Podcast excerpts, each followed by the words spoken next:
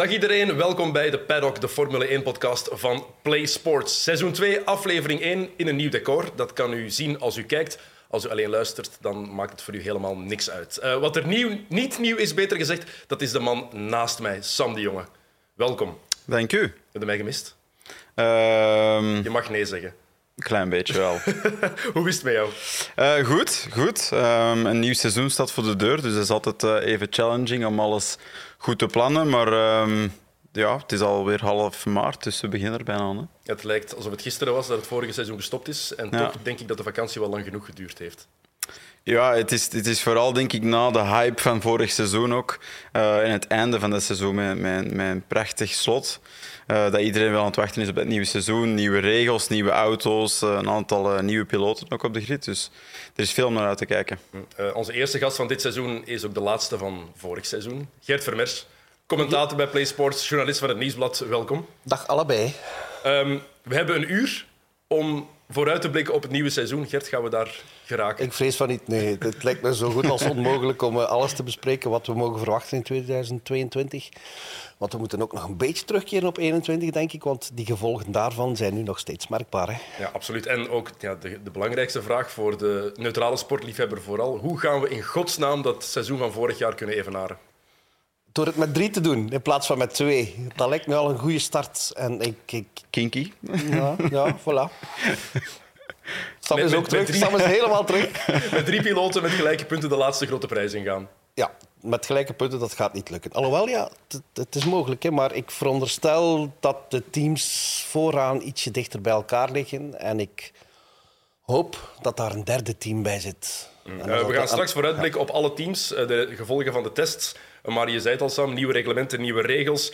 Um, maar eerst even terug naar vorig seizoen, vorig jaar. Ja, die laatste grote prijs, de laatste ronde, daar is heel veel over gezegd, heel veel over geschreven. De mensen die trouwens nog altijd dat nog eens opnieuw willen beleven. Uh, we hebben een jaaroverzicht gemaakt, de Last Lap. Dus bekijk dat zeker. Je kan het bestellen op de TV-teek, maar het wordt ook genoeg heruitgezonden. Dus bekijk ons, ons jaaroverzicht. Maar ja, wat we daar gezien hebben, dat is echt... Je kan, het niet, je kan het niet bedenken en we gaan het ook onmogelijk nog eens meemaken, vrees ik. Als je ook naar die cijfers kijkt. 108 miljoen mensen hebben gekeken naar de grote prijs van Abu Dhabi. Dat is 7 miljoen meer dan naar Super de Super Bowl. Ja. ja. Dat is waanzinnig. Het is een fantastische opbouw geweest, denk ik, tijdens het seizoen. Um, en, en, en, de media heeft er natuurlijk goed mee voor gezorgd dat dat versterkt werd. Um, je had die enorme rivaliteit natuurlijk tussen Camp Max Verstappen, Camp Lewis Hamilton. Uh, en dat is een soort van Venturi-effect. Daar gaan we misschien zelfs nog iets uh, dieper op in. Uh, dat, de, dat de boel nog um, ja, vergroot heeft, zal ik zeggen. En met een fantastisch slot, een ongelooflijk slot dat niemand had kunnen denken. Gelijke punten, de laatste ronde. Ik denk dat we na ronde 7 allemaal dachten van het is gebeurd. Ja.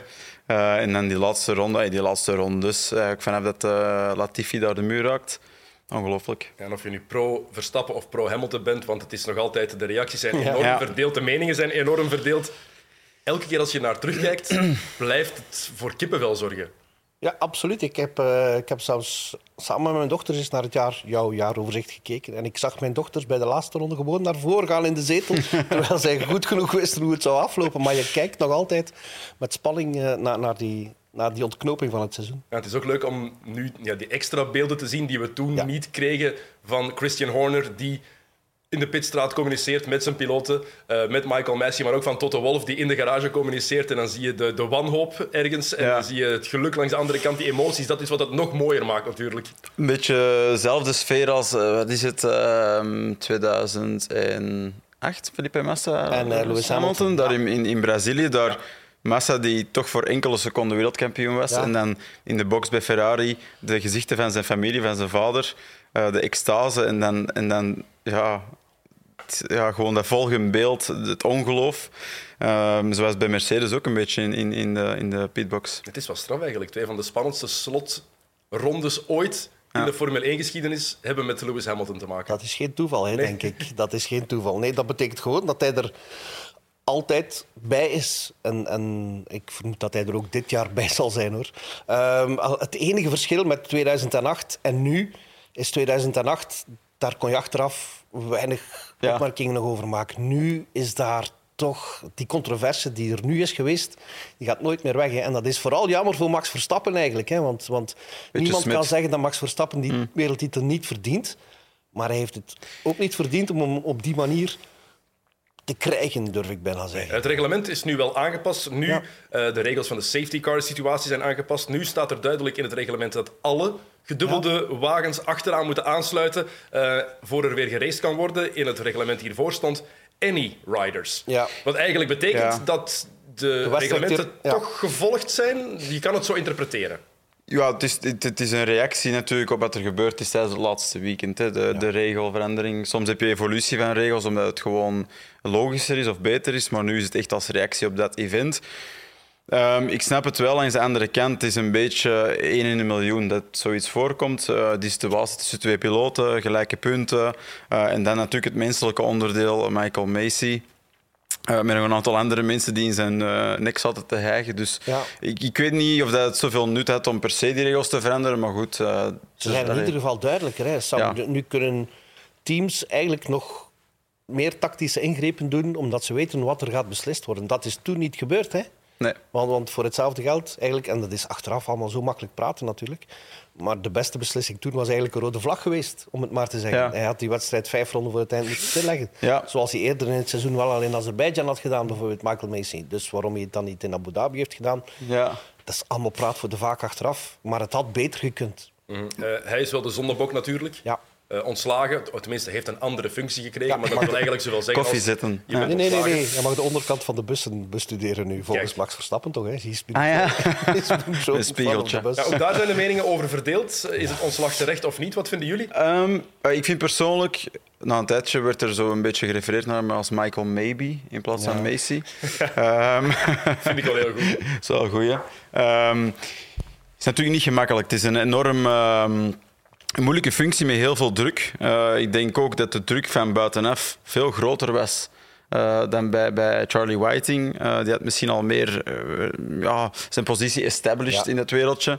En ik heb zo'n beetje het gevoel dat de teammanagers nog iets te veel misbruik maakten van Michael Macy als vriendelijke kerel die Iets open stond een understatement, ja, denk ik. voor, Maar- voor interactie. Maar Macy heeft ook zichzelf een beetje in een, in een compensatiebeweging gevrongen. Hè? Van, dan heb ik die Ja. straf niet uitgedeeld, dus dan moet ik die straf dan daar wel uitdelen. En die, die slinger die sloeg alsmaar verder Ja. door. Hij hij heeft een beetje zijn eigen positie onhoudbaar gemaakt. Maar dat is duidelijk versterkt door, door... En ik snap ook niet waarom dat zo toegelaten is gebleven. Door Christian Horner en Toto Wolff, die maar bleven hakken op Michael Macy. Omdat ze door hadden dat ze invloed hadden. Hè? Want zijn, beslissing- zijn beslissingen werden daardoor beïnvloed. Dus ja, het is maar best dat dat nu is verboden. En ik blijf het wel altijd heel grappig vinden. De, het Red Bull-kamp zegt van ja, Toto Wolf is de man die de druk uitvoert. Of uitoefent bij Mercedes, zeggen ze dat over Horner. Ja, het zijn ze allebei gewoon. Hè. Maar als je nu kijkt wat er gebeurd is met Messi, ja, dat zegt nog eens genoeg over hoeveel macht Toto Wolf ook heeft Ja. in de paddock. Dat. Ehm, wat misschien andersom ook zou geweest zijn. Moest het bij Red Bull gebeurd zijn, moesten zij ja, hebben meegemaakt wat Mercedes heeft meegemaakt, zou Christian Horner zijn macht dan weer naar buiten of naar boven zijn gekomen. Het is alleen jammer, en dat hebben we vorig jaar ook al een paar keer gezegd, is dat, dat de focus niet naar de atleten gaat. Zolang, Ja. zolang, zolang de teammanagers zo'n grote rol spelen. Hè. De, de, de, Christian en Toto show, ik heb er mijn buik van vol ondertussen. Hè. Ik, wil- ik wil Lewis en Max zien. Want heb je het laatste seizoen van Drive to Survive bijvoorbeeld al gezien? Eh, Ik heb de, de laatste twee afleveringen doorworsteld. Ook, ook, maar ook, daarom vraag ik het. Ook dat is de grote Christian en Toto show En dat is hè? gewoon afgrijzelijk, Dennis. Jouw jaaroverzicht is tien keer beter. Maar En Dat is ook maar één uur. Misschien, misschien daarmee. Maar, Nee, maar Nee, het was wel zo. Het was echt de grote Toto en Christian show. De laatste aflevering Ja. zeker. Waarom horen we de piloten niet meer? Oké, Max wilde niet meedoen, wat ik nog altijd niet begrijp. Maar goed, tot daartoe. Maar het ging wel echt om de... Als je dit ziet, toch wel? Bedoel, het, ja. het aantal fouten die daarin zitten. Oké, Drive to Survive heeft de grote verdienste dat zij... Ze hebben natuurlijk voor het momentum, hij is het momentum ja, gecreëerd. de, Formule 1 bekendgemaakt hebben met Ja. een grote groep mensen die daarvoor de Formule 1 niet kenden. En in de VS is het nu ook populair geworden. Dat Ja. is een gigantische Voilà. verdienste. Gigantische verdienste. Maar zorg er dan wel voor dat je de mensen die de Formule 1 wel al kenden, daarvoor dat je die niet kwijtspeelt. Hè? Ja. En daar zijn ze nu toch met hun Ja. creative license toch iets te ver in Je gegaan. kan ook geen seizoen maken. In het, in het jaaroverzicht was, is dat, was het moeilijk om in een uurtijd dat er nog in te zetten. Maar Kimi Raikkonen is op pensioen gegaan. M- Allee, doe er alles aan om daar een aflevering aan te, aan Ja, te besteden. Aan- Maar, maar je doet hem wel alle eer aan van dat niet te doen. Dat is wel waar. Dat is ook wel yes. Het past wel bij Kimi dat dat is echt toch Kimi? Ik bedoel, niemand heeft het gezien langs de achterdeur met een ashen in zijn hand. Dat is classic Kimmy. Dat is classic Kimi. Eh, we gaan dit seizoen, dit jaar, wel geen communicatie meer horen tussen de wedstrijdleiding en, ehm, en de teambazen. Ergens- Ik vind dat heel jammer. Het is, het is jammer. Hè? Ehm, ze, ze proberen op die manier dan toch een beetje controle te krijgen over de situatie. Na die escalatie dan in, in Abu Dhabi. Maar lijkt een beetje de foute move. Allee, ik denk, eh, er zal altijd gecommuniceerd worden tussen teams en wedstrijdleiding. Ehm, dat je de mensen laat meeluisteren, ja, zorgt dat voor verdeeldheid gigantisch. Maar dat zorgt natuurlijk ook voor de gigantische populariteit. Stijging ook van de Formule 1. Verdeeldheid Dus werkt ook in de sport. ja, dat zal altijd zo zijn in sport. Hè. Dus dat is op zich niet altijd fout. Eh, social media. Nou, Ja, creëert daar wel ik een platform, wel- Ik vind dat je de scheidsrechter met rust moet laten. Dat, daar, vind ik, daar heb ik absoluut niks op tegen. Maar ik vind het wel, zou wel goed vinden mocht je hem meer horen. En met Eduardo Hmm. Freitas, een van de vervangers van Michael Macy, gaat dat ook wel gebeuren, denk ik. Door ook In de zijn- in zijn Portugese stem. Ja, ja, in zijn andere kampioenschappen laat het niet na om duidelijk eh, Ja. de deelnemers op de vingers te tikken. Dus dat komt nog wel. Maar als je inderdaad toelaat om, om rechtstreeks naar de wedstrijdleider te communiceren, ja, dan krijg je zo'n toestanden. Hè. Dan, zeker als je dan ook nog eens live op tv brengt, wat pas sinds vorig jaar is gebeurd, Ja. Dan, dan, krijg je, ja, dan escaleert het heel snel. Hoor. Mm, Absoluut. Eh, goed, het sportieve. Belangrijker. Ehm nieuwe seizoen komt eraan. Nieuwe regels, nieuwe reglementen, nieuwe wagens. Want dat is het eerste dat opvalt als we kijken naar de tests die geweest zijn in Barcelona, in Bahrein. Ja, de wagens zien er heel anders uit. Hè. Zelfs al ken je niks van Formule 1, zet die van vorig seizoen naast die van dit seizoen. En het Gigantisch. verschil is zo duidelijk. ja. Ze zien er wel fantastisch uit, vind ik. Ze zien er eindelijk terug zo zwaar uit. Eh, Ze zijn het ook zwaar. Ja, ze zijn ook zwaar. Ze zijn Dus ook een beetje Als piloot iets minder. Ja. Maar het 40, visuele... 40 kilo zwaarder? Of? Bijna 50 Ja, zelfs. ja. Ja. Maar het visuele is, is, wel, is wel mooi. Die rake, hè, die, die, die achterkant die iets minder hoog staat, zeker bij Red Bull zagen we dat extreem, ehm, is weg. Dus eh, die vloer zit zo dicht mogelijk tegen de grond. Ehm, ja, de grote, ja, de grote velgen, eh, dunnere banden. Het, ziet er toch allemaal wel knap uit. Buiten Dat de is wat het opvalt. Hè. De, de banden, de wielen, Ja, dat de is het eerste wat in het oog springt. Ja. eindelijk met hun tijd meegegaan, hè, de Formule 1. Wie, wie reed er nu nog met 13 duimsvelgen eigenlijk? Ja. Dus maar nu, ja, en zeggen ze dan, ja, dan past het beter bij de sportieve modellen die door de Formule 1 worden gepromoot. Dikke zever allemaal. dat, Dat is wat ze inderdaad ja, zeiden. Het beste is dat de Pirelli-band nu, in theorie, het moet nog worden bewezen, maar ik denk ook dat het wel zo goed komt, dat die minder gevoelig zal zijn aan, aan eh, oververhitting. Hè. Ja. Omdat die flank van die band nu gewoon ook dunner is. Dus er kan minder en, en minder, worden. minder Ja. energie eh, in gaat gestoken worden. Ja. Ja, en, en de regels die zijn vooral veranderd omdat we meer inhaalacties willen zien. Ja, de vraag is nu, gaan ze elkaar ook effectief meer of beter kunnen achtervolgen en kunnen volgen? Gaat het ook gebeuren?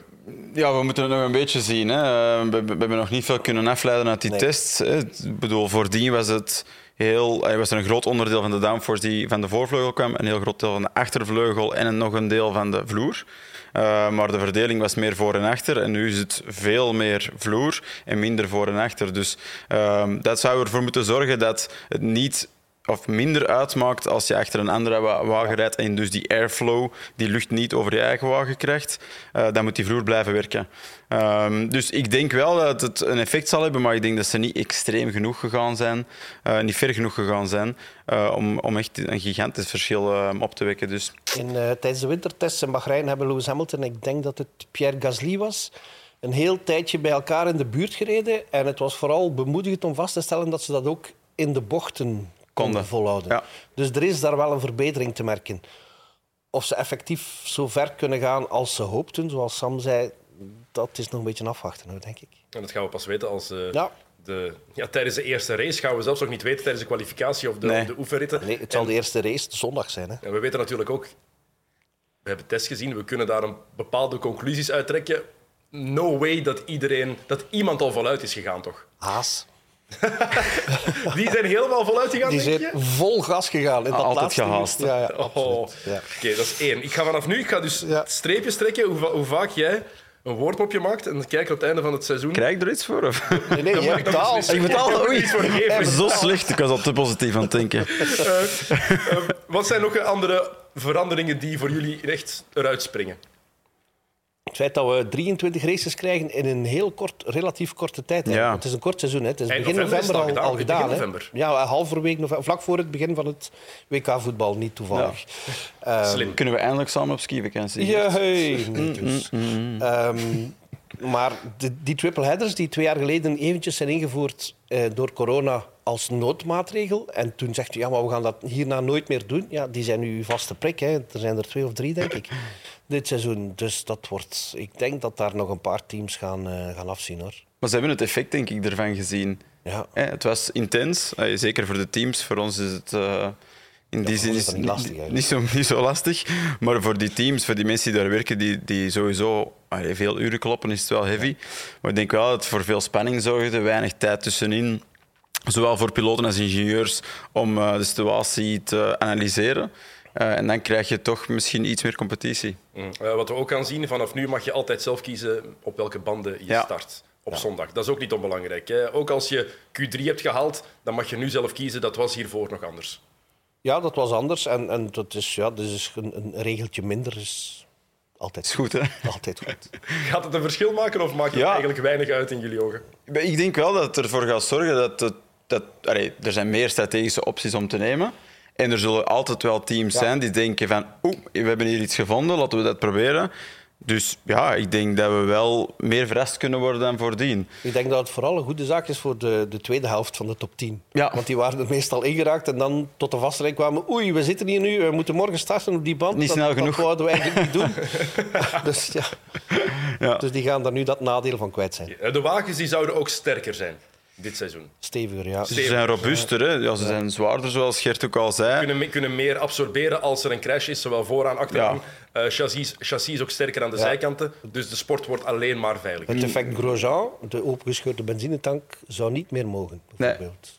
Dus dat is al een goede zaak. Niet Maar- meer mogen. Natuurlijk, Formule 1-wagens die raken elkaar normaal gezien toch niet echt. Hè? Het is geen DTM, het is geen Nee, eh, voilà. tourwagens. Dus het helpt natuurlijk wel dat er, dat er eh, properdere vlakken zijn op de wagen, zoals ze zeggen, surfaces. Ehm, er zijn minder wings, minder winglets, minder dingen die kunnen afbreken. Ehm, maar natuurlijk, als er nu iets afbreekt, is het ook wel een groot onderdeel. Hè? Als Ja, de voorbeeld afbreekt, is Ja. het ook wel heel de, heel de neus die meekomt. Dus. Dus het is maar beter dan sprinters. Hè? Ja. Maar er zijn ook bepaalde onderdelen nu ook in, in een rubberlaagje verpakt. Hè, om te vermijden dat die beginnen splinteren. Want die, die koolstofvezel, als die echt begint te splinteren... dan ja. Klaband. Oké, Dus we gaan dan ook, als er eens een crash is, minder brokken op de baan zien. Dat is dan ook de bedoeling. Dat gaan we Minder moeten zien bij de eerste brokken. crash. Ja, Dennis? dat, dat gaan... Oké, goed. Eh, hoeveel kunnen we effectief afleiden uit die, eh, uit die eerste test? We hebben die in Barcelona gehad. Dan in Bahrein hebben we helemaal andere conclusies moeten trekken. Hoeveel kunnen we daar nu effectief uit afleiden? Eh, om een hiërarchie op te stellen... Ik zou een eerste helft en een tweede helft kunnen doen. Maar binnen die eerste helft daar 1, 2, 3 te zeggen... moeilijk, hè? is al moeilijk. Hoor. Ja. Dat is, want iedereen ja, speelt verstoppertje. Hè. En, en al zeggen ze dat ze geen verstoppertje spelen, dan hebben ze toch geprobeerd om verstoppertje te spelen. Ehm, Ja, Ik weet het niet. Eh, Red Bull gaat erbij zijn, dat Ja. is duidelijk. Ferrari gaat er allicht ook wel bij zijn. Gaat Mercedes erbij zijn? Ja. Gaan ze dat onmiddellijk erbij zijn? Dat weet ik niet. Want er is één groot verschil. En iedereen zegt van... Ja, Mercedes zegt nu ook weer van... eh, Sandbagging. we- Ja, we zijn zand in het ogen aan het strooien. Maar één groot verschil in de hele wintertest, toch in de tweede en die in Bahrein, is dat Mercedes nooit een goede ronde heeft gedraaid normaal gezien, als je aan sandbagging doet, doe je toch al een poging. Doe je een keer één ronde, misschien aan het begin van de dag. Of twee een half- sectoren of, of twee zo, ja. sectoren. Geen enkele keer hebben ze dat gedaan. Dus oftewel zijn ze ontzettend zelfzeker, Dat kan. wat kan. het kan, voilà, dat is het. Het is een blijft Mercedes. Links of rechts zijn. Hè? Oftewel hebben ze echt een, een beetje een probleem Ja. met de auto. Ja, ja ik, denk, ik denk dat dat klopt. Ik denk dat Red Bull er heel sterk voor staat. Ook omdat in hun communicatie zie je dat ze ehm, heel zelfzeker zijn. Ja. Zo van ready to fight. Ze hebben van alles geprobeerd, maar heel ontspannen. En dat wil toch wel iets zeggen. Dan, dat betekent dat je niet echt moet zoeken naar die performance. Maar misschien weet dat hij er is. Eh, en dan, ja, dat gaan we natuurlijk dit weekend zien. Mercedes inderdaad Ik denk niet echt dat ze een spelletje spelen. Ik denk dat ze zelf het potentieel misschien nog niet helemaal goed ontdekt hebben van die Nee, wagen. Ik denk dat hij er zo is. Ehm, ja. en, en Ferrari, ja, in ieder geval bemoedigend, want die zijn er wel weer bij, denk ik. Ik denk dat we Ferrari in de gaten gaan moeten houden. Ja. ja. Wel opvallend dat ze bij Red Bull zo ontspannen overkomen. Want oké, wereldkampioen geworden met Max Verstappen vorig jaar, maar ze hebben die wereldtitel bij de constructeurs Nee. wel gemist. Dus ik zou denken dat daar toch wel wat druk op staat. Want het moet wel dit jaar dan. Tot- Dat is toch de verwachting bij Red Bull? Toont misschien het belang van de constructeurstitel voor Red Bull. Hè? Ja, Dat het eigenlijk weinig uitmaakt. Ja. maar het is ook geen constructeur. Hè. Ik bedoel, Voilà. ze maken geen auto's, geen commerciële voertuigen. Dus het is sowieso minder belangrijk voor hun dan voor Mercedes. Ze moeten het ook niet op die manier verantwoorden aan de board of aan Mateschitz om in de Formule 1 te blijven. Dat moet Mercedes wel doen. Ehm, dus dat is een groot verschil tussen die twee teams. Ehm, ja, ik denk dat er misschien toch wel iets meer een ontspannen sfeer is na de titel van vorig jaar. En Adrian Newey, die een wit papier heeft mogen pakken en een nieuwe auto heeft mo- mogen tekenen. Ja, want op de laatste dag van testing in Bahrein hebben ze gewoon nog upgrades toegevoegd aan, eh, aan die RB18. En je zag Newey daar ook staan en hij, was zo, hij keek, in mij nog gekeken naar die wagen echt als zo'n trotse vader. Van, Ja. It's all good.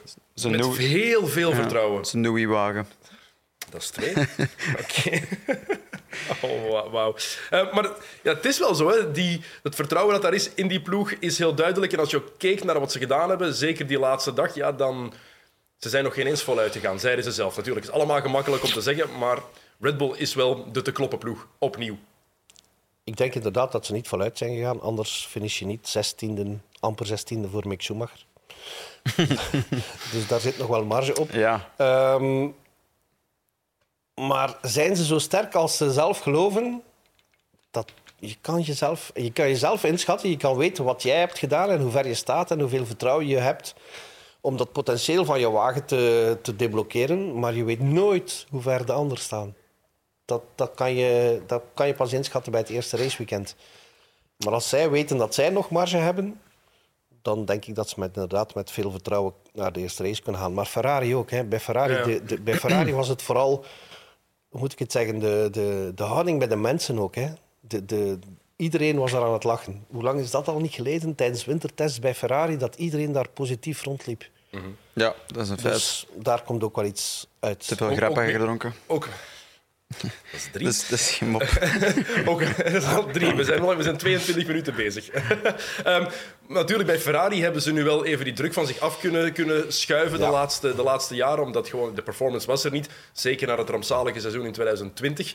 Ehm, als je nog ineens top 5 haalt... Ze het, mochten eh, niet meer, hè, eigenlijk. Nee, ja, voilà. Oké, maar dat helpt wel. Bij Red Bull daarentegen, ja, vorig jaar had je een beetje het gevoel in de paddock dat iedereen het Red Bull wel gunde. Omdat ze gewoon de dominantie van Mercedes kotsbeu Omdat het waren. iemand anders was. Voilà, Ja, exact. Voilà. Mensen Gaat dat willen dit- verandering. Gaat dat dit jaar nog zo zijn? Zeker na wat er gebeurd is in die laatste ronde. Nee, Gaat toch helemaal anders Nee, zijn? nee, nee, nee. Niemand in de paddock gaat het. Gaat het eh, de neutrale Formule 1-liefhebber gaat het Max Verstappen niet meer zoveel gunnen als vorig Nee, nee, jaar. nee. Hoor. Absoluut niet. Dus eigenlijk, en, en Lewis Hamilton, ja, die heeft nog altijd, en Mercedes, die hebben nog altijd, die reeks van Mercedes, die loopt nog altijd, hè, acht op één volgende constructeurstitels. Eh, Lewis Hamilton, daar, die gaat nu wel weer wat meer sympathie krijgen. Maar een terugkeer van Ferrari, daar gaat iedereen achter staan. Want Ferrari blijft nog altijd de, de, een, een legendarisch merk in de Formule 1. Hè. Ja, Dus- inderdaad. We hebben Ferrari ook gewoon gemist eigenlijk. De laatste wereldtitel Ja. was dateert van 2007. Ja. Kimi Räikkönen? Kimi Räikkönen. Ja. Ja, maar Dat, dat is eigenlijk onaanvaardbaar als je Ferrari bent. Het is zo'n grote renstal. Absoluut. En Mocht Enzo, Enzo Ferrari eh, dat zien, hij zou zich omdraaien in zijn graf, vrees ik. Ehm, er zijn genoeg resources, maar er is altijd chaos. Eh, wat, wat- wat- wat natuurlijk in Italië vaak het geval is, temperament. Maar ook ehm, ja, natuurlijk het geval, of het feit eerder dat ze in Italië zitten en, en ja, beslissen om daar te blijven, wat ergens logisch is. In, dat hoort bij hun identiteit.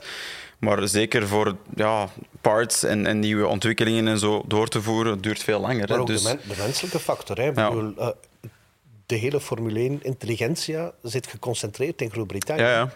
Dus om dan daar mensen van te overtuigen om naar Italië te verkassen, dat, wordt, dat is niet evident. Hè. spreken de taal niet. eh, Voilà, ze, zijn daar ooit in geslaagd. Jean Todt is daarin geslaagd met, met, met Ross Brown naar daar te halen en Rory Byrne en John Barnard en iedereen Hans de, Hans de Hutsekluts. Maar je moet dat nog een keer doen hè, nu. Nu werken ze met Mattia Binotto en, en met, met meestal Fransen of Italianen. Er zitten weinig Britten bij Ferrari. Hoor, ja, ja. Dus ja, en dan nog, als het dan goed loopt voor Ferrari, dan moet je de twee rijders ook nog uit elkaar houden natuurlijk. Hè. Voorlopig lijkt daar wel Ja, ja, een voorlopig. evenwicht te zijn. Nou, ik zeg lijkt. Hè. Ja. Ze Ik gaan, kies ze gaan, maar ze heel strijden zorgvuldig. niet voor de overwinning hè, Nee. op dit ogenblik. Nee, en dan, dan blijft het gemakkelijk, want je strijdt eigenlijk samen om toch vooraan te geraken. En je hebt zo'n beetje samen één doel. En maar als de andere vierde wordt en jij vijfde, bedoel, daar kijkt toch niet echt iemand Nee. naar. Maar eerste en tweede, dat is natuurlijk een gigantisch verschil. Ik denk ook wel dat Carlos Sainz er een positieve invloed eh, op heeft. Is altijd zo een beetje eh, de stabilisator binnen teams. Eh, dat heb je al in het verleden gezien bij de vorige team dat hij reed. Die heeft een heel volwassen houding, zeker voor zijn leeftijd. Ehm, is op het circuit wel, wel een strijder, maar, maar ontwijkt ergens zo de interne battle. Ehm, en ik denk wel dat dat heeft geholpen. Want, deed dat ook hè, vroeger bij McLaren. En Ja. Mika Hakkinen ging met de wereldtitels lopen. Hoor. ja. ja, maar ja. ik vind wel Charles Leclerc, de, de, de hype rond Charles Leclerc van in het begin is wel een beetje weggeëpt. Natuurlijk, er is minder performance van Ferrari, maar dan nog vind ik, ik vind hem niet zo sterk overkomen. Als ik naar Carlos Sainz kijk, is voor mij bijna een completere piloot. Als je ziet hoe, Leclerc met, met Vettel is omgegaan, hè, toen de Ferrari nog vooruit ging. Ja. eh, dat is geen doetje, hè. Nee, maar toen waren er natuurlijk nog geen verwachtingen van hem. Nee. En nu is hij de leider binnen dat Ja. team. En, Ja. en de druk is wel anders ook. Sainz straalt ook gewoon heel veel zelfvertrouwen uit. hè. Hmm. En innerlijke rust ook. Iets meer dan Leclerc misschien. laat zich niet echt zot maken. Je, je merkt dat vooral wanneer er fouten gebeuren. Hè. Wanneer de piloten fouten maken, dan hoor je Leclerc nog altijd even emotioneel reageren als in het begin. Ehm, en bij Carlos Sainz die zegt gewoon sorry, I made a mistake, pats, en we gaan verder. En bij Leclerc, die, die blijft soms iets te lang ha- hangen in die negativiteit ervan. Ehm, gaan ze effectief de vruchten kunnen plukken van het werk van de afgelopen jaren? Want ze hebben meer windtunneltijd gekregen Ja. voor die zesde plaats in het wereldkampioenschap voor de constructeurs in 2020. Ja, dat is wel een cadeau eigenlijk. Dat is een geluk bij een ongeluk. Een, een kutseizoen wordt dan eigenlijk Ja. volledig... Ja, Want hoe lager je finisht op de, in de volgorde, hoe meer windtunneltijd je krijgt, hè, inderdaad. Dus daar kunnen ze zeker een voordeel uit halen. En ook uit het feit dat ze vorig jaar vroeger aan de wagen voor dit Ja. jaar zijn begonnen. Hè. McLaren, ehm, Mercedes en, en Red Bull die, die hebben lange tijd moeten doorgaan voor de wagen voor 21. Nog zo extreem te laten evolueren. Ferrari die is tamelijk vroeg begonnen met de wagen voor dit jaar. Dus die- daar gaan ze ook een voordeel uit halen. Eh, daar gaan ze zeker de vruchten van plukken, ja. En wat is dat dan? De vruchten daarvan plukken. Is dat effectief meedoen voor de wereldtitel nu al? Ja, allee, Ja, echt? ja, ik denk het ook. En ik, ik denk ook wel dat je het ziet aan het design van de auto. Dus het is extremer dan vorige. Natuurlijk, vorige jaren wa- was er, was er niet echt was niet de mogelijkheid om heel veel te veranderen.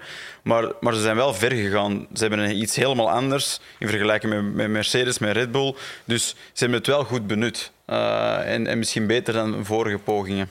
Ja, maar dat mag ook dan ook wel, hè. Ja, ja Voor Ferrari. Ik vind dat prachtige wagen trouwens. Ja. Heel mooi. Van Ook dit het, jaar. het, het mat rood met de zwarte toets. Ja. Ja. Het is, eh, het is geslaagd. Terug wat meer oldschool. We hebben wat vragen natuurlijk ook gekregen eh, van luisteraars eh, en kijkers. Ehm, en onder andere een vraag van eh, Nick Marchoul, eh, Ferrari-fan, hoe wij de relatie tussen Sainz en Leclerc zien evolueren als Ferrari effectief gaat meedoen voor, eh, voor de prijzen. En aan welke piloot zal Binotto in dat geval de meeste kansen geven?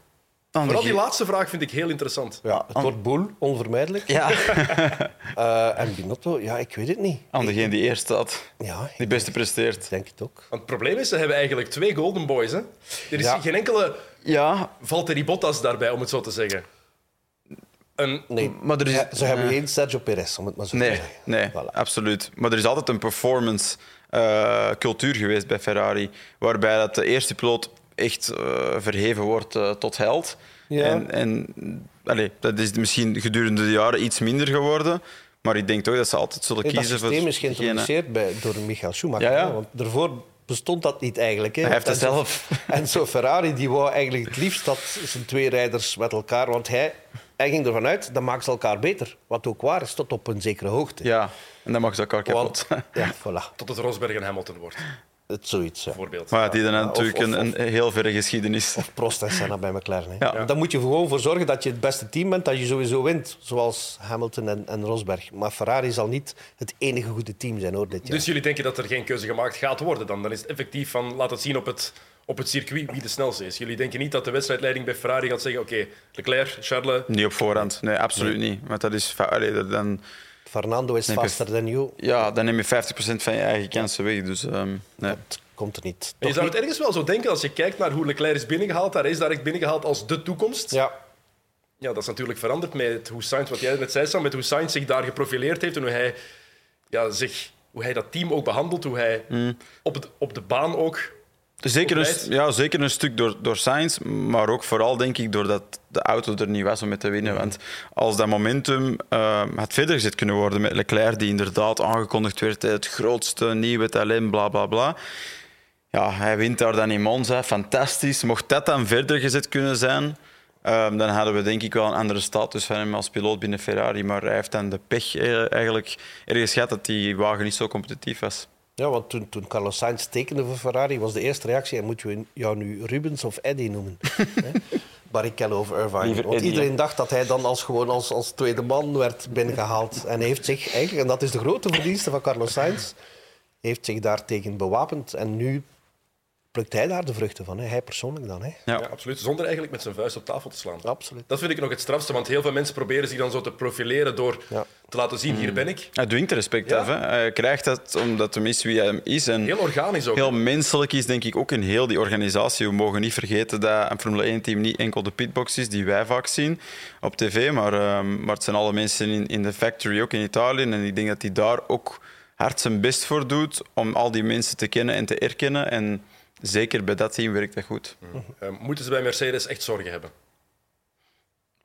Want wat je hoort van iedereen is inderdaad, ofwel zijn ze aan het sandbaggen, zijn ze voor twijfel aan het zorgen en rijden ze bewust niet snel genoeg, ofwel is er effectief een probleem. Ik denk zorgen, dat heb je wanneer je echt totaal niet weet wat je aan het doen bent. Ja. Of dat je te traag bent en niet weet waardoor het komt. Zo erg is het helemaal niet. Hè. Ze zijn gewoon niet zo dominant als vorige jaren.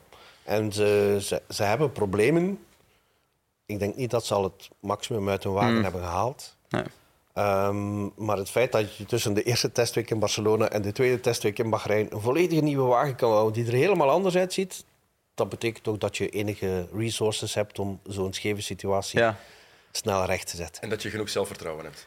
Ja. Voor dat, ze het wel, dat ze het wel kunnen rechtzetten als Ja. het effectief mislukt. Maar het knappe is wel dat ze eigenlijk in Barcelona al met de wagen van Bahrein reden, maar, maar dan een cover-up. Ja, Want onder de huid van die wagen was de grootste deel van de componenten hetzelfde. En nu hebben ze die, die ja, denk ik, een van de smalste Formule 1-wagens, eh, toch qua bodywork, eh, in, in, in zolang ik mij kan herinneren. Ehm, maar zo gezegd zouden ze in Barcelona al hebben gereden met dus die setup onderhuids, maar dan hebben de opsmuk gebruikt ehm, en de sidepods hebben gebruikt die ze dus nooit gingen gebruiken. Dat is wel een ongelooflijke strategie. Het woord is gevallen. Hè? De sidepods. Daar is alles om te doen geweest, geweest bij Mercedes. Voor de, Ja. voor de Formule 1 leek even, leg het even in 30 seconden uit wat dat betekent. Sam, De sidepods? ja, de sidepods en wat ze daarmee gedaan hebben. Ja, Ehm, dus ja, dat is, dat is heel moeilijk uit te leggen in 30 seconden. Je krijgt een minuut. Ehm, ja, die worden eigenlijk gebruikt voor de koeling van de wagen vooral, en waar de radiatoren liggen. Ehm, en een stuk aerodynamisch geshaped eh, om de airflow eigenlijk naar de achterkant van de wagen te leiden en naar de vloer onderaan. Ehm, nu, omdat ze met ground effect gaan werken dit jaar, ehm, of veel meer ground effect gaan werken dit jaar, en de Venturi-tunnels hebben toegevoegd op de vloer onderaan, ehm, komt er veel meer downforce vandaar, wat ervoor zorgt dat die sidepods en de koeling helemaal anders georganiseerd kan worden. En daar zien we een gigantisch verschil tussen verschillende teams. Ferrari bijvoorbeeld een sidepod die vroeg begint, dus meer naar voren is. Die hebben ook de koeling bovenaan gelegd van die sidepod. En dan zie je ook die haaienvinnen want daar komt die warme lucht terug uit. Die warme lucht kan vervolgens ook niet gebruikt worden als aerodynamische tool voor de achterkant meer grip te geven. Bij Mercedes hebben ze het tegenovergestelde bijna gedaan. Die sidepod begint veel later en is gigantisch smal en klein, waardoor ze eigenlijk die koeling en die radiatoren meer aan de achterkant hebben gelegd en dat die daar wel ergens moet zorgen eh, voor ja, meer downforce eh, en meer werking van de vloer en van de diffuser. Dus het is, het is, het is technisch nogal ingewikkeld, eh, ook voor mezelf. Eh, maar het is wel knap om te zien dat er totaal andere concepten worden gebruikt. En tot nu toe in testing zitten die auto's vrij dicht bij elkaar. inderdaad. En het is Dus- ook de, de, de vorm van een sidepod. Een sidepod, als je het vooraanzicht van de wagen bekijkt, de sidepod is eigenlijk een luchtvanger. Is, is, Ja. is, is een rechthoek die, die, die gewoon lucht blokkeert. Dus hoe smaller je die kan houden, hoe beter eigenlijk. En daar is Mercedes heel extreem in gegaan. Ja. En, en ja, het, het lijkt te werken. Extreem, maar wel reglementair. Ja, Daar ja, was ook ja. veel om te doen in het begin. Mag dit wel? Is dit wel legaal? Het is wel degelijk legaal wat Ja. ze proberen. Ja, Christian Horner die had zich daar in een interview eh, Ja, denk hij, ik heeft het nooit persoonlijk... gezegd. Hij heeft Hij- nooit gezegd. Hij heeft het zo gezegd nooit gezegd, maar de, de journalist die de interview heeft afgenomen is een heel gerespecteerde journalist. Schrijvende pers is altijd gevaarlijk. Ja. Ja, en die, heeft, die, die, die, voilà, die schrijft alles nog op, old school. Dus die, die doet het niet met, een bandje. Dus ik kan het niet bewijzen van... Nee. Ze hebben mij hier eigenlijk in het zak gezet. Want Christian Horner heeft er op, zijn, op zichzelf beslist om, eh, om daar een enkele uitlatingen over te doen. Ehm, en ze hebben hem gigantisch hard teruggefloten bij Red Bull. Eh, dan vervolgens ontkend dat hij het ooit gezegd had. Ehm, en nu zegt hij van ja, natuurlijk is het reglementair. Ik bedoel, er is altijd een discussie eh, tussen de teams en de FIA tijdens het proces van het maken en tekenen van die wagen. Dus natuurlijk is het oké. Dan vervolgens eh, is er nog iets, de spiegels, die op Ja. de crashstructuur zijn gezet, op de zijkant eigenlijk. Eh, daar is nog wel enige twijfel over. Ehm, en de FIA mag nu ook ingrijpen, sinds dit jaar denk ik, als ze vinden dat er een te groot voordeel is, ergens in de constructie van de auto. Maar ze moeten ook nog de steun krijgen van de teams. Hè. Ja, Maar dat inderdaad. hoeft niet langer unaniem te zijn, maar 80% van de teams, als Ja. die zeggen van het moet anders, dan mag de FIA de regels wijzigen. En dan zou je de Mercedes-teams kunnen hebben. Ja, natuurlijk. Dan heb je, voilà, dan kan je coalities krijgen, Ja. waar weer heel veel politiek en deals achter zitten. Dus eh, in die zin wordt het wel een heel interessant jaar. Blijkbaar hebben ze ook een revolutionair koelsysteem. Dat ze hebben gekocht of overgenomen van een bedrijf dat raketten Dat raketten koelt, hè? Ja, ja, inderdaad. Ze hebben eh, een van Gevoelig in deze die, tijden, maar... Dat, is, dat is klopt. Ja, maar ja, als je neemt eh, de middelen die voorhanden zijn. Hè? Ja, ja. Dus eh, de hele de zuidkant van Engeland, daar zit toptechnologie bij in. Dus je Ja. hoeft niet alleen bij de autofabrikanten te gaan aankloppen. Daar zitten ook inderdaad space eh, engineers. Maar dat ze geen geweldige tijden hebben gereden in Bahrein, ja, dat helpt natuurlijk ergens wel. hè. Oké, Russell heeft de vijfde tijd gereden. Ja. Eh, maar Hamilton die heeft zichzelf en zijn team meteen in de underdog-rol eh, rol, ehm, gezet. Van, ja, momenteel gaan we niet meestrijden voor de overwinning. Het is heel duidelijk, de wagen is te moeilijk om te besturen. Sleutelwoord momenteel. Ja, ja. Tijdens die wintertest rijdt niemand voor de overwinning. En een week is ongelooflijk lang in Formule 1. Voilà. Ja, ja, want de, de, ik had ook al eh, enkele berichtgevingen gezien op Twitter ehm, dat ehm, typisch was om te zien nu op de luchthaven richting, eh, richting eh, de test. Heel veel teamleden met drie, vier, vijf valiezen. Ja, ja, ja. Vol, vol onderdelen. Nieuwe onderdelen dat ze gaan testen. erop opschroeven. Dus we gaan nog heel veel verandering zien tussen- tussen vandaag en, eh, en die eerste vrije trainingen. En misschien zelfs de kwalificatie. Maar ze gaan Dus- wel moeten hopen dat die wagen stabiel rijdt op het rechte stuk. Want die porpoising was wel heel duidelijk. Het moment dat die wagen effectief op Ja. en neer begint te gaan, ja, dat is wel onmogelijk. Als je die piloten, ook als je die onboardcamera's ziet van die piloten, hun hoofd, het moet toch zijn allemaal ja-knikkers geworden. het hoofd, ja. Ja. Het, ja, het stuiteren van, van de wagen op het rechte stuk. Het gevolg eigenlijk hè, van die nieuwe regels. Ja. Waar niemand had bij stilgestaan. Dat is maar niet on als je dus- purpose. Als je de wagen, als je het luchtledige trekt onder je wagen, dan bots je tegen de, het asfalt en dan bots je weer terug. Dan Terug. krijg je weer en dan weer en dat blijft zo doorgaan. Dus, en daar bestaat een simpele oplossing voor. Je zet gewoon je wagen hoger, zodanig dat je niet Ja. stuitert op het dek. Maar dan heb, verlies je de downforce, Voilà. het ground effect van je wagen. Dus je moet daar een compromis weten in te vinden. Maar rijders die gaan dat niet graag hebben natuurlijk. Hè? Want, want Ja. die invullingen die worden gewoon uit hun tanden geschud. Dus.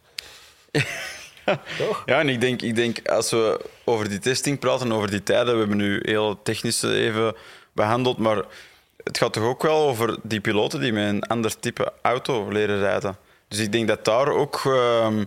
allee, ik denk misschien dat de teams ook wel veel focus daarop hebben gelegd. Ja. En misschien iets minder in de volledige performance van de auto te, eruit te halen. Ook omdat de piloten misschien nog niet helemaal in staat zijn om daar de laatste Want, want we hebben heel, heel te wat vinden. schuivers gezien hoor, Ja. in Bahrein. Zelfs Max Verstappen, zelfs Lewis Hamilton. Die, die bocht 10, die, die hele lastige bocht 10, waar, Ja. hè, waar je moet de remmen sturen en afdalen. moeilijk. Iedereen is daar meerdere keren in de fout gegaan. Dus die wagens die moeten nog onder controle worden gekregen. Moeten nog worden getemd eigenlijk. Plus, ze zijn ook ja, ze zijn zwaarder. Ja. Ze zijn eigenlijk lomper in de trage bochten. Ik denk het Ehm, ja. Makkelijker om te blokkeren in de trage bochten. Dus in de snelle bochten zijn ze fantastisch. Ehm, maar inderdaad, in bocht 10, een hele, hele technische, tragere bocht, daar gaan we toch ehm, meer fouten zien van piloten. Ja. Eh, we krijgen ook Lewis Hamilton die op zoek gaat naar zijn achtste wereldtitel in zijn zestiende seizoen al in de Formule 1. Dat is eigenlijk waanzinnig. Maar het is ook niet meer Lewis Hamilton. Het is Lewis Hamilton R- L'Arbalestier. Laat Vanaf nu. ja. Belangrijk Ja. om te onthouden. Dat gaat heel leuk worden voor jullie. Mogen we ook Sir Lewis zeggen? Dat mag ook, hè? Ja, dat is gemakkelijker. Ja, Ja, dat vind ik wel een goeie. Ja, Want hij pakt de naam, achternaam van zijn moeder er ook bij. Ja. ja Dus klopt. het, is, het is mooi. Het is Maar hij is geen dus we mogen eigenlijk Sir Lewis zeggen hè, vanaf nu. Oké, dat maakt ons allemaal wat Ridder. Lewis, mag dat? Dat weet ik niet. Dat mag ook, ja. Die kies ik. Ja. Ridder Lewis. Ehm, wat ook leuk is, waar ik wel naar uitkijk dit jaar, is we gaan weer een wagen zien met nummer 1. Ja. ja, Ik vind dat tof. ik ook. Hamilton wou dat nooit doen en ik snap zijn redenering daar ook achter, maar als wereldkampioen, je weet nooit hoeveel keer je het wordt natuurlijk, Nee. omarm dat dan ook. Nee, dat hebben we ook gezien bij de contractonderhandelingen bij van Max Verstappen. Je weet nooit hoeveel keer je wereldkampioen wordt. Dat is onmiddellijk kassa-kassa. Vijf Eh, jaar, maar vijf jaar ook. Dat is dom van Red Bull. Ja, Waarom? Dat vind ik ook wel. Waarom verbind je iemand... de- En, en het is heel verstandig van het kamp Verstappen hè, om zoveel mogelijk te incasseren na je eerste wereldtitel. Ja. Maar dat ze daar bij Red Bull met hun twee voeten zijn ingetuind, daar snap ik dus niks van. Hè. Ja. Bij Een Ron Dennis of een Enzo Ferrari of een Frank Williams, die had dat nooit aanvaard. De- dat, door de lengte van het contract bedoel door de lengte, het bedrag 48 of we gaan tussen de 40 en de 50 Ja. miljoen. Hè. We gaan er vanaf zijn. Per jaar Maar- wel te Per verstaan. jaar, hè, per jaar, hè, inderdaad. Maar Ja, dan nog eens, Anders zou het weinig zijn. Hè? Voor hem wel.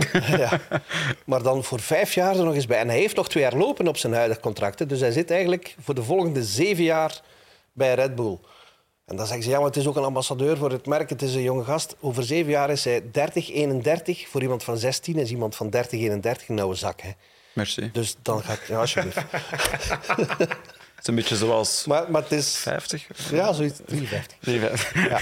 En, maar, maar, het is, ja. maar het is verstandig gedaan van Max Verstappen. Alhoewel, het geeft een beetje blijk, vind ik. Ik ben, ja, maar dat is een persoonlijke mening. Een echt wereldkampioen probeert het met verschillende teams. En dat doet Fernando Alonso heeft dat ook voor verschillende jaren geprobeerd Ja. om bij een ander team wereldkampioen te worden. Ik vind niet dat een regel moet zijn, maar je moet inderdaad wel de deur open laten om het te doen. Om Ja. het te doen. Want wie weet, binnen drie jaar marcheert die Red Bull niet. Ja, en dan kan die... Hamilton is, met Hamilton is gebeurd bij McLaren. Dat Ja. was ook van Ja. top naar flop in Ja. een paar jaar tijd. En dat is, wel, dat is wel spijtig. Nog een ander nadeel voor de Nederlanders dan is die nummer 1 van Max Verstappen. Tijdens het weekend van de Grand Prix van Zandvoort veranderen ze de borden van 30 km per uur Oei. naar 33 en nu naar 1. Naar één. Dus de files daar. Ja, het is iets dat we moeten... Nu, er, is, er is ook een, misschien wel een andere reden hè, waarom dat contract nu al vijf jaar is. Ehm, er is zo goed al zeker een, een salary cap op komst ook. Hè, waarbij, dus de cost cap bestaat al, maar daar zitten de drie grootste salarissen van het team niet in. Ja, ja, ja. Maar die salary cap die gaat er ook komen. Maar die zou dan niet gelden voor de contracten die al zijn afgesloten op dat moment. Dus als Max dan nog voilà, als hij dan nog een contract lopen heeft, Misschien ook nog wel iets. De mogelijke deal met Porsche. ja, ook. kan ook wel ermee te maken hebben. Eh, ergens het potentieel. Hè. Porsche die motoren zou gaan bouwen voor, Vanaf voor- 26. ja, vanaf 26 voor Red Bull. Kan, eh, kan ook een factor zijn geweest in heel de onderhandeling. Het moet wel voor heel veel mentale rust zorgen bij Verstappen, denk ik. Wetende dat je zeven jaar lang onder contract ligt. Langs de andere kant kan het ook iets wegnemen van zijn drive. Ja. Ik wou net Ik- zeggen... die vind- sense of urgency Ik vind het toch de eerder presteren. dat, hoor. Ja, ik wou net zeggen, er is een reden waarom Lewis Hamilton vorig jaar maar voor één contract heeft getekend. Echt twee jaar geleden. Beetje de Voor druk. één om die, om Ja. die druk, wat, om zichzelf te motiveren. Ja. Hè. Ja, ik, Verstappen die gaat niet tot zijn 35 Formule 1 rijden. Hè. Dat is onmogelijk, denk ik, mentaal. maar die is al bezig van zijn vier Ja, jaar. Ja, die, ja. Die, die is nu al 20 jaar aan het racen hè, op, op de relatief Ja. hoog niveau. Misschien zelfs het allerhoogste niveau. telkens. Klopt, klopt. Ehm, nee, ik vind, het ook eerder, ik vind het eerder een rare keuze van hem. Ehm, Max Verstappen moet niet echt voor zekerheid tekenen. Hè. Die zal altijd in de Formule 1 kunnen rijden eh, bij, bij een goed team. Dus hij had dat niet nodig om... Lando Norris die heeft ook voor vijf jaar, denk ik, Ja. of was hij ook vijf jaar denk ik, getekend bij McLaren. Vind ik ook een beetje vreemd, eh, van McLaren zijnde dan. Esteban Ocon, drie jaar, vier jaar ja. bij Alpine. Dus, Niemand die die dingen snapt. nee. Wat ik ook niet zat trouwens, is, ik heb het daar straks al even gezegd, maar dat Verstappen niet meedoet aan Drive to Survive. Wat je ook van het programma vindt. Als piloot in die sport moet je beseffen hoe belangrijk dat, dat is voor de populariteit van Ja. die sport. Je hebt een bredere, brede verantwoordelijkheid. Hè. Ik vind dat wel, ja. Ik vind dat ook. Zeker als Absoluut. je een van de toppiloten bent. De, de markt is nog niet helemaal aangeboord hè, als het gaat over Formule 1. En dit is Ja. het programma waarmee dat, dat werkt. Of je nu pro of tegen bent, staat er los van. Maar ik denk dat je wel die verantwoordelijkheid hebt als een van de twee, drie toppiloten om daar mee aan te blijven doen. En wordt het gemanipuleerd? Ja, ergens wel. Maar vindt iemand nu echt dat Max Verstappen daar in de eerste drie seizoenen zo slecht is uitgekomen? Nee. toch? Nee, nee, ik denk niet dat daar... Maar, maar ik, ik denk, ja, dat ligt aan je karakter. Hè. Als je je stoort aan het feit dat er dingen gecreëerd worden die er niet zijn. Mm. Hè, de, de, het meest eh, frappante voorbeeld was die ruzie tussen, tussen Sainz en Norris, die er nooit is geweest. Maar ja, dan... dan Maar, op een gegeven moment mannen maak je... de- relativeren dat zelf ook wel. Hè. ja. Ja, Max misschien niet. Nee. maar zou, zou het ook niet eerder misschien toch ook wel iets of wat eh, politiek zijn beïnvloed of, of, of met een business deal? Dat in Nederland, hè, nu zijn de uitzet, aanzetrechten bij iemand anders, die gaan eh, de familie Verstappen op de voet volgen, exclusief. Ja, Ja. ja. tuurlijk. En dat zou ook wel eens al langer in de making kunnen geweest all zijn. hè? about the money. Oké, eh, andere teams, want we hebben nog zeven andere teams. Niet onbelangrijk. Ja, het is ja. niet enkel eh, Mercedes, Ja. Ferrari en Red Bull. Eh, Nee. Er is ook Haas. Want als we het hebben over een van de aangename verrassingen op het circuit, Ja. Gert, jawel, het is Haas. Ja, ja, absoluut. En ik vind, ik vind het... Eigenlijk, ik stel me een vraag bij, bij hoe goed Haas, of met hoeveel vertrouwen ze naar de start trekken, door het feit dat ze zomaar zonder veel aarzelen Oeralkali kunnen buitensmijten. Dat, dus- daar gaat nog veel En een over. piloot kunnen betalen. Hè? en een piloot kunnen betalen. Dus waar zaten die daar vorig jaar over te klagen eigenlijk? Ook wel pijnlijk voor eh, Pietro Fittipaldi. Ja, Die die, de half- reserverijder was. Ja. Maar weet je wat eh Gunther Steiner zei tegen Pietro Fittipaldi? Hij zei eh, de Kevin Magnussen. Ja. Dat is een record vandaag. Dus-. Hij, hij heeft zich zo lang moeten inhouden, Gert, met die woordmopjes. Het Sorry. Vond die echt goed. Doe je dat- je thuis ook eigenlijk? Want. Ja, ja, dat is... Oh, je vriendin moet zo hard Dus- afzien soms. Gelukkig is dat een. Nederlandse. Die kan dat, dat ze soms sommige woordmopjes misschien minder, minder Die door snapt hij toch niet? Ehm, voordeel voor Haas is, er is geen enkele andere, eh, ander team dat zo lang aan zijn nieuwe wagen heeft kunnen werken Nee, als Haas. Ze hebben vorig jaar eigenlijk quasi meteen gezegd, 2021, je m'en fous, op naar 2022. Daar alle focus op. En ja, dat zie je natuurlijk nu wel. En ze hebben ook het meeste tijd in de windtunnel mogen doorbrengen. Hè. Dus dat is ook al. Maar sta je niet blind op die rondetijden van, van Schumacher en Magnussen in de wintertests. Want die hebben dus, Ja. omdat ze dus een grief te laat hadden verstuurd, een extra uur eh, is erbij gekregen aan het eind van elke dag. En dat waren veel betere omstandigheden. Hè. Dat laatste uur is koeler. Eh, je, je rijdt alleen ook.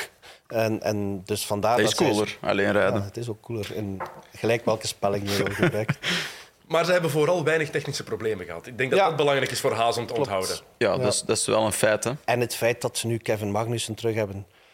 Vind ik toch goed. Dat is toch een verbetering hè? tegenover twee rookies die, die er echt vorig jaar niks van gebakken hadden eigenlijk. Hè. Nee. En Zeker tegenover Mazepin. We moeten daar eerlijk in zijn. We hebben er vaak mee gelachen met eh when did Mazepin spin? Ja. Ja, ja. Maar het ook was. De teller. Geniale website.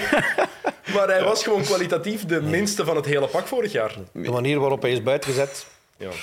daar kunnen we ons vragen bij stellen. Ja, absoluut. Ook Een van beetje eigen vel redden hè, wanneer Voilà. het eh, opportun want- want is. Die, die, die roebels die waren vorig jaar ook al met Poetin gelinkt. Hè, dus Ja, inderdaad. dat is een beetje hypocriet. Makkelijk maar om, eh, nu is het heel gevaarlijk voor Mick Schumacher. Of gevaarlijk, het houdt een potentieel gevaar Absoluut. in. Als hij nu, en nu heeft hij een waardemeter hè, met Kevin Magnussen. Dus als hij nu door de mand valt... Ja. ja. Ik heb, ja, ik heb zo'n beetje dat gevoel wel. Allee, ik, heb, ik heb dat al langer over Mick Schumacher. Die moest de Formule 1 inkomen. Ja. En eh, we weten allemaal dat er in de autosport eh, in die zin eh, wel iets gefoefeld durft te worden.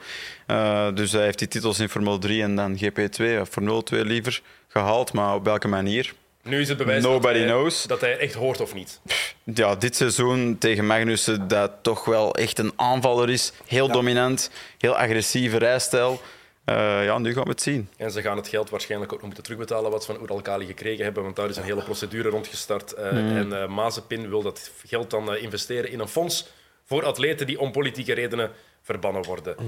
Dit is natuurlijk wel meer dan politiek, maar goed. eh, Ja. We zullen wel zien hoe dat verder gaat, eh, gaat aflopen. Ehm, ploeg waar het niet goed bij ging, ik ga een beetje van positief naar negatief en terug, dat is McLaren. Goed in Barcelona, niet goed in Bahrein. Technische problemen en dan vooral met de, de remmen van voor. Niet het enige team dat last had Nee. met de remmen, maar wel waar het het frappantste was.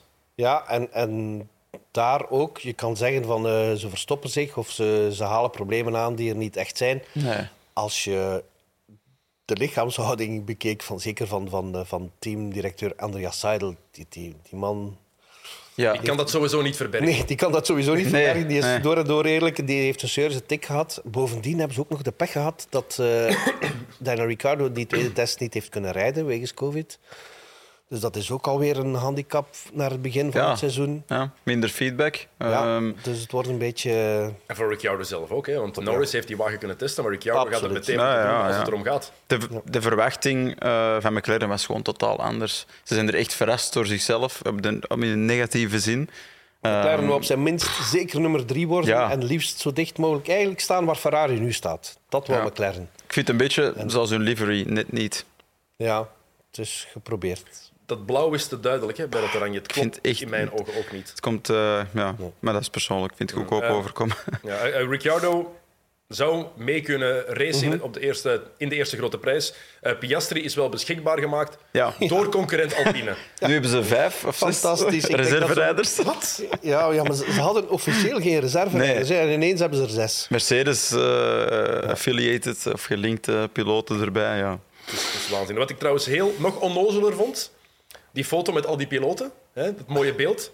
Wacht toch tot volgend weekend, totdat Ricciardo terug is. Ja. Waarom, doe je, dat- waarom moet dat nu per se? Dus iedereen staat daar met zijn wagen, twee piloten, en dan staat Lando Norris daar zo alleen voor zijn wagen. Maar ook geen sfeer. Op zo'n leeg dat is rechtstuk. Bahrein, hè? Ja, dat is natuurlijk bedoel, misschien als- niet anders. Als, als je ervoor kiest om naar Bahrein te gaan, dat heb je bij het eerste weekend gaat er nog altijd geen sfeer zijn. Nee, nee, dat klopt wel. Neem die foto toch gewoon de weken Ja, na. absoluut. Maar het zal misschien een Netflix-dingetje geweest zijn.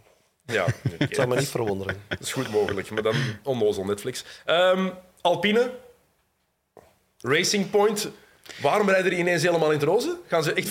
Ah, maar dat is de sponsor hè, Dat is een sponsor BWT, ja. Er zijn meerdere sponsoren. Het is niet toch alleen... Ja. Otmar die wordt er een, een flinke duit voor betaald, denk, ik. Er is ergens een link tussen Otmar Safnauer, die van Aston Martin naar Alpine ja. gaat als teammanager, en die BWT-firma meekomt. met dat roze. Ja. Eh, dus daar zal wel de link zijn. Ehm, voor het overige Alpine... Ja, Alonso had de belofte gekregen toen hij terugkwam dat hij in 2022 een wagen ging krijgen waarmee hij voor de wereldtitel ging denk, kunnen denk strijden. dat het absoluut niet klopt. Nee. Dus er zijn, ze- allee, als je Alonso ook eh, zag rijden tijdens de wintertests. pff, Ik bedoel, eh, hij is meestal heeft hij alle controle vast. Eh, veel foutjes eh, van hem. eh, echt aan het struggelen met die auto. Dus ik, vind het tot nu is- toe niet echt Ze sterk. volgen ook een, een heel rare lijn. De, de, de CEO van Alpine, dus van het merk Alpine, Rossi, die, Laurent Rossi, die heeft Alonso en Ocon, zeker Ocon, relatief lang vastgelegd om continuïteit te bewaren voor, een ontwik- voor de ontwikkeling te bevorderen. Maar ondertussen smijt hij wel ongeveer de volledige technische staf buiten. Alain Prost op kop. Die was er niet blij mee. Dat houdt geen steek, waarom, waarom doen ze dat dan daar? Ah, lijkt het Dat- toch. Ja, geen idee.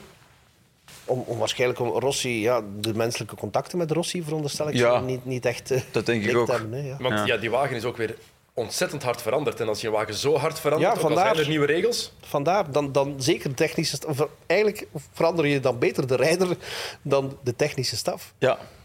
Maar Ja. hij heeft net het omgekeerde gedaan. Dus wat denken jullie van, van Alpine dit jaar?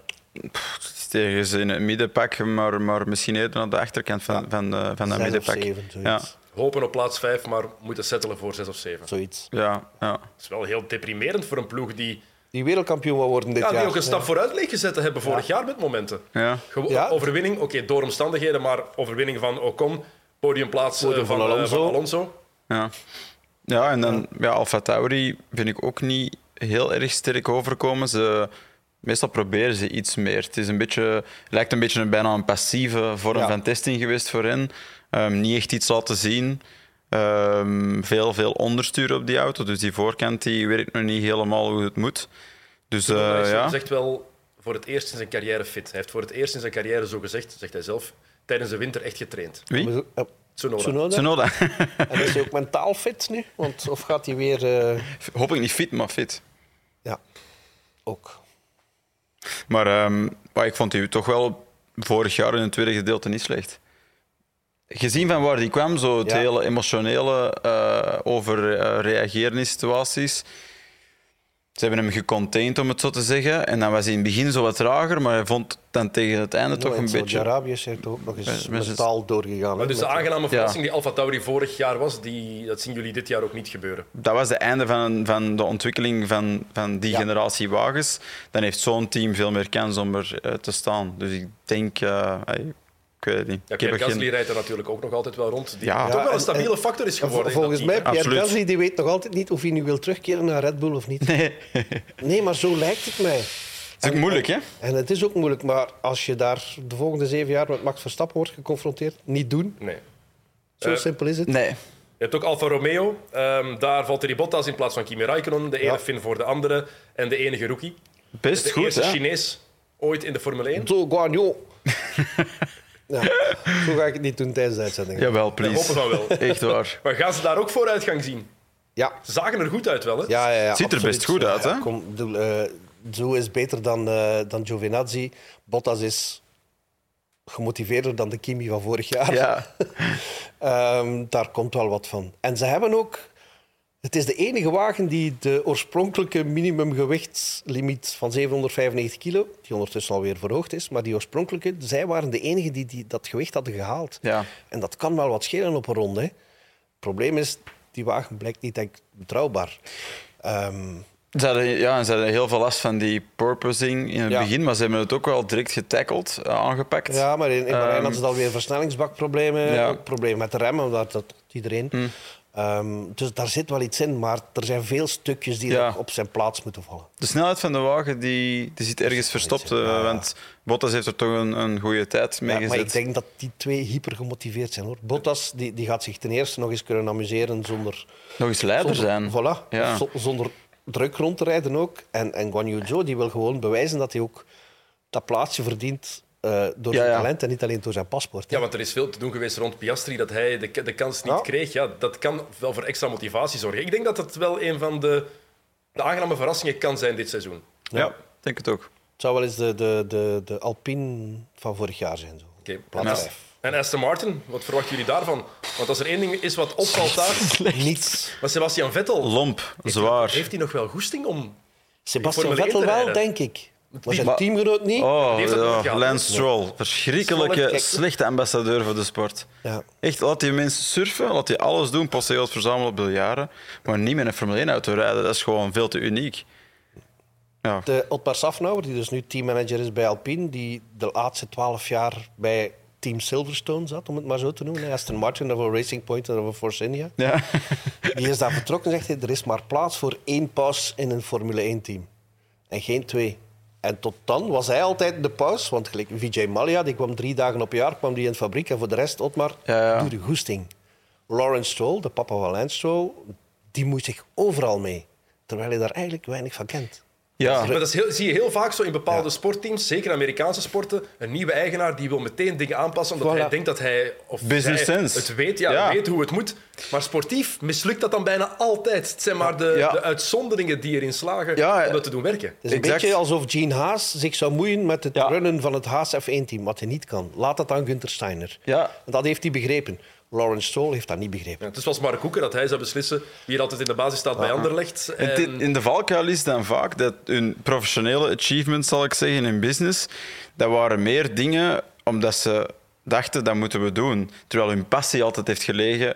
Voor Stroll is dat autosport. Ja. Voor eh, Mark Koeken is dat misschien voetbal. Dus denken ze, ah, met alle business essence en ervaring die ik heb opgebouwd en al het geld, kan ik nu mijn passie eindelijk nastreven, dan moet ik daar ook goed in zijn. Maar spijtig genoeg is dat al vaker... eh, allee, hebben ze al vaker ongelijk gekregen dan gelijk. En als je luistert naar, naar, naar eh, Lawrence Stroll, dan denk je, ja, ja, inderdaad, klinkt allemaal goed. En, maar het wordt de beste fabriek en de duurste en de meest technologische. Ja, ik dat, weet team, niet. dat team het best gepresteerd heeft als ze het minste middelen hadden. Ja, Die zijn derde gefinished Ja. met een, een kwart van de middelen van de twee teams voorin. maar ja, heel, heel ook daar passief, de auto, testing, weinig eh, motivatie eh, lijkt het eh, toch bij een van de twee piloten. Ehm, en, en als je de wagen ziet rijden ook, er is weinig beweging in, dus ik verwacht er ook niet zoveel van. Oké, Verwachten we wel een stap vooruit van, eh, van Williams? Tweede jaar onder Jos Capito. Ah ja, hè, Vooruit ging wel. Ze, sta- ze staan in de etalage en ze gaan ook worden gekocht, hè, denk ik. Ehm, ja, Alex Albon en Nicolas Latifi. Ik ben ehm, wel blij dat Elben terug een kans krijgt, eerlijk gezegd. Ook, ik weet niet of hij goed genoeg is, maar ik vond de manier waarop die is buitengesmeten bij Red Bull... Zo zijn er genoeg, hè. I know, dat weet ik. Maar toch, Mogen we Stoffel dan ook terughalen? graag. Ah, oké. Mogen wij die- misschien terug ter plaatse gaan. Hè? Ja, ja. Hij heeft wel, ja. Hey. Steek, steek. Hij heeft wel een heel sympathieke, uh, hij is een sympathieke gast. En ik denk dat dat uh, vooral heeft uitgelokt, de reacties die er zijn naar hem Ja. toe. Ik, maar ik denk En dat Netflix. de Williams wel hoger, niet heel veel hoger, maar wel hoger op de ladder zal staan dan eh, vorig jaar. Ja. Het zou zo- zomaar eens kunnen hè, dat Alpine en Aston Martin dat die helemaal onderaan staan. En dan is het Williams en Haas die voor de zesde plaats vechten, bij wijze van spreken. Zoiets, ja. Het zou wel straf zijn eigenlijk. ja. Dat die twee ploegen effectief meerdere punten gaan pakken. Of ze dat het hele seizoen lang gaan volhouden, want dit wordt een ontwikkelingsseizoen, Ja. niet vergeten. ja. Dus dat is nog maar de vraag. Die rate van ontwikkeling kunnen Ja, ja, ja. volhouden. eh, die, ze bij hebben die voorsprong beter gehad. kunnen ja. dan bij Williams. Hè. Ja. Ja, ik ben heel benieuwd wat we gaan krijgen. Ik vraag me vooral af, gaan we die spanning krijgen waar we allemaal echt op hopen? Want dat is het probleem na zo'n seizoen als vorig jaar. Om dat te kunnen... Het zou redelijk anticlimax zijn als het, als het eh, mislukt. Maar Ja, Ja, maar na, maar na vorig jaar is, is Ja, ja. er toch bijna niks dat, dat we, waar we van kunnen zeggen... wat ja, is er nog goed? Het kan daaraan tippen. Niks kan tippen aan vorig seizoen. Als, als we in de eerste, laten we zeggen, de eerste vijf, eerste zes races drie verschillende winnaars hebben, gaan we al blij mogen zijn. Oké. Ik heb er al sinds, eh, alleszins goesting in. Eh, jullie kunnen ook meedoen trouwens. eh, thuis aan onze Formule 1 Fantasy, als u dat leuk vindt. Ehm, we gaan ook een Fantasy League starten. Die code die komt in de comments op ehm, al onze sociale media en ook op eh, YouTube hieronder. Dus die kan je dan daar vinden en dan kan je meedoen aan onze Fantasy competitie. Ehm, de eerste grote prijs die is voor komend weekend, zaterdag en zondag. Zaterdag de kwalificaties, zondag de race, de grote prijs van Bahrein. En dan zijn jullie er ook allebei bij. Ja, Veronderstel ik? Ja, Oké. zeker. Al een voorspelling voor de eerste? Wat gaan we daar krijgen? Red Mag, Bull, mag ook een, een onnozele voorspelling zijn. Hè? Haas. Ja. dat is een onnozele Kevin voorspelling. Magnussen. Ja. Wat podium of winst? Nee, nee, nee. nee ik, ga, ik ga toch proberen eh, een goede gok te doen. Ik denk ehm, Red Bull eh, met Max Verstappen dan. ehm Sainz, Hamilton. Leclerc, Verstappen, Sainz. Ja, je En bent ja? heel pro-Leclerc dit jaar, Gert. Tenminste, qua Tot zondag, verwachtingen. hè. Tot zondag. Met een bakker? Eclair. Oké, laatste woordmopje. Dat is perfect om af te sluiten. Dit weekend dus de grote prijs van Bahrein op Play Sports. Zaterdag en zondag.